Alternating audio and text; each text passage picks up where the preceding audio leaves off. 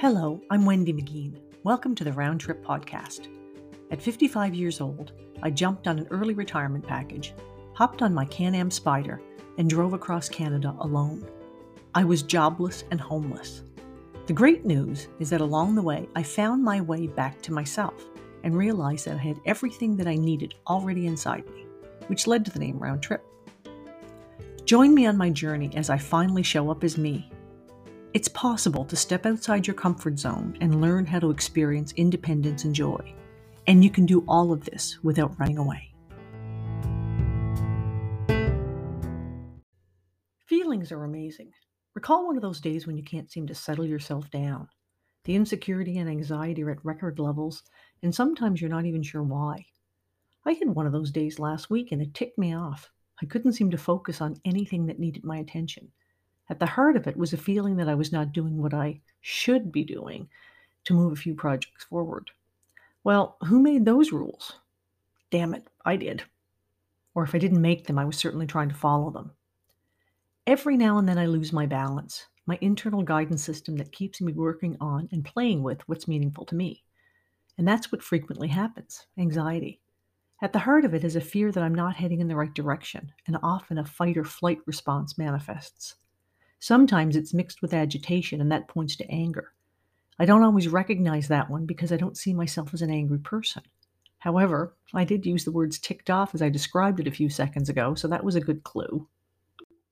Sometimes the feelings are excitement as I spend time on something that's important to me. It could be telling a story, as I love to talk, or taking a solo camping trip with Bullwinkle.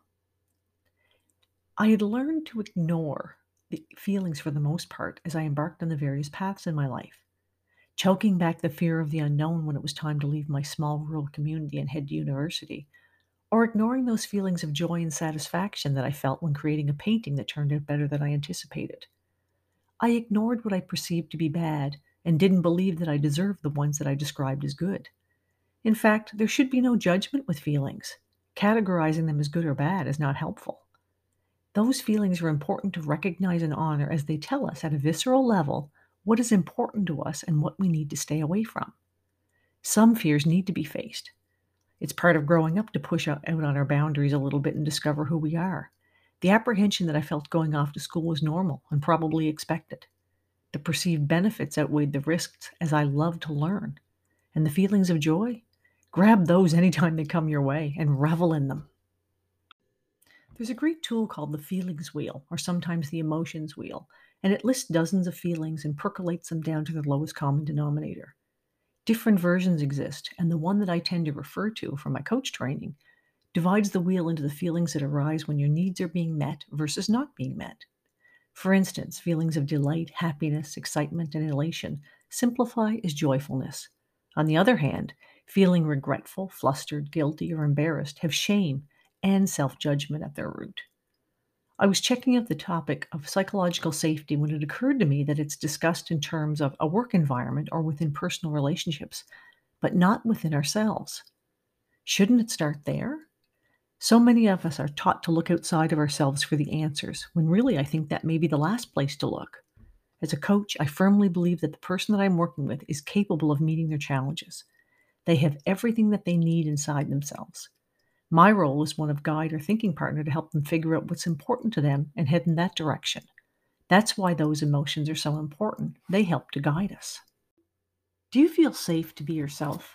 I'm not talking about physical safety, but rather a knowing deep inside that tells you you are free to be you, that you won't be hurt, embarrassed, ashamed, or admonished by expressing yourself in your life.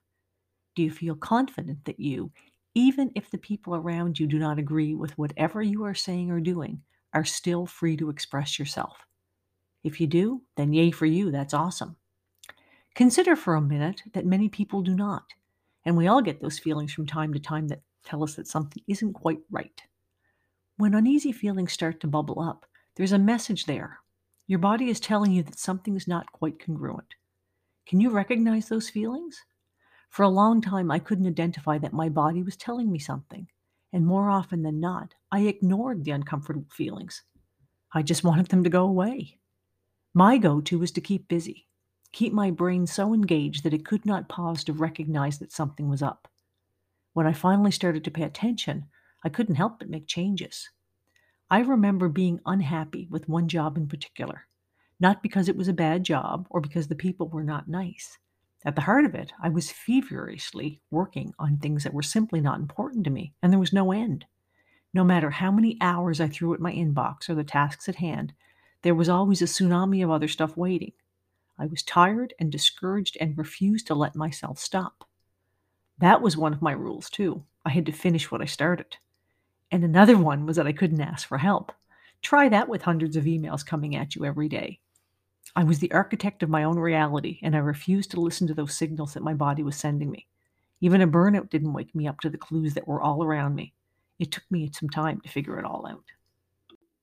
My firm belief is that we tend to treat symptoms instead of problems. Our actions are about making the uncomfortable feelings go away instead of addressing what caused them to begin with. Those feelings, if we listen and pay attention, will offer hints.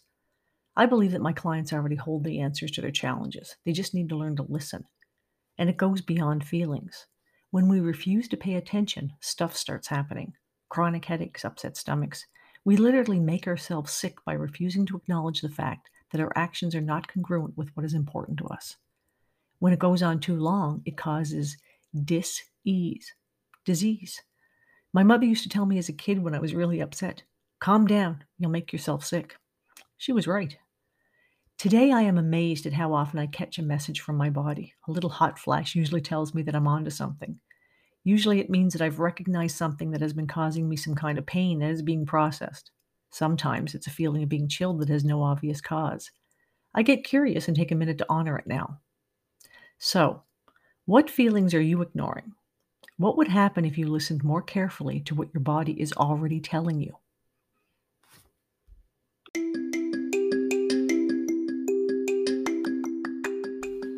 You for listening. My name is Wendy, and remember to laugh. L A F. L is for love, A is for act, and F is be fearless. If you get a chance and have the means, please pick up a copy of my book, Round Trip How I Found Myself on Three Wheels. It's available on Amazon, or you can reach out to me for a signed copy if you prefer.